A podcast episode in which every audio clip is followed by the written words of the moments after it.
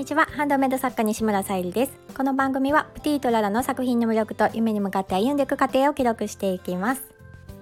はい、えー、今日はあのスタイフプログラム収益化が、えー、するしない選べるようになりましてそちらの方のお話を少しさせていただきたいなと思っております。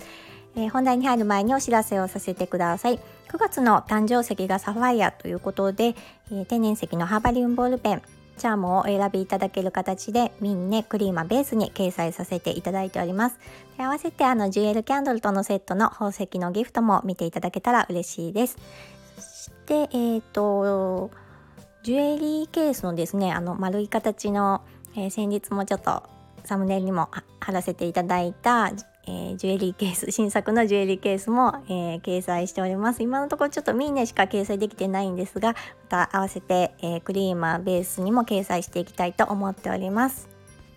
今回ねまたあのスタイフさんの新たな試みとしてえプログラムの収益化を簡単にねあのするっていう風にできるようになりまして私もねあの参加しようかなっていう風に一度は参加するにしたんですけど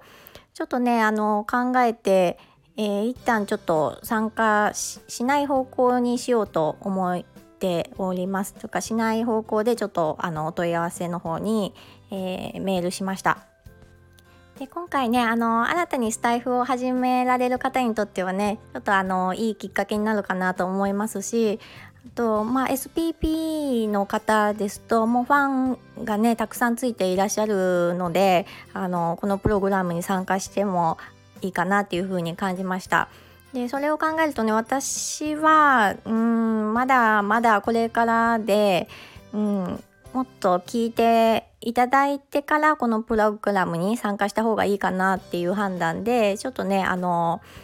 まあやりがいにもつながるかなと思ったんですけどうん、私のそもそもねあの聞いてもらいたいっていう、うん、その思いの方が強いのでというのはなんかもうこのプログラムが始まる前にすでに試験的にされていたのか広告が入った配信とかをまあ聞いた時に自分がねあのいつも聞いている方ならそのままあの聞いていくんですけどやっぱり初めて聞く方のところでまあ毎日広告が入った時に私は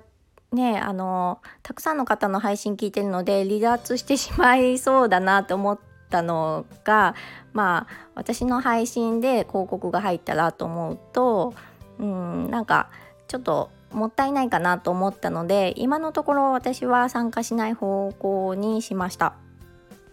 またねあの自分のその配信の中でどれくらいの方が聞いてくださってるかって分かるのでその数にね自分がなんか納得いった形の時に、まあ、また収益化できるのであればしていきたいなとは思っております。まだねちょっと先のことはわからないですけどするかしないかは。一旦ね私は今回はやめておきました。またねあのいろんなご意見もあるかと思うのでまたあの参加されたいもし参加した しないも知りたいですしあのなんかこういううん、ことで参加しましたしませんでしたっていう何かねあの思いがあればまた教えていただけたらなと思います。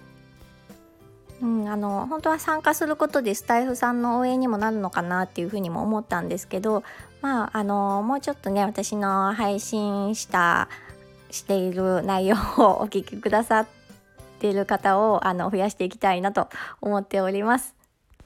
はい、それでは今日はちょっとディーラーの方の仕事に行っていきたいと思います。今日も聞いてくださりありがとうございます。プティートララ、さゆりでした。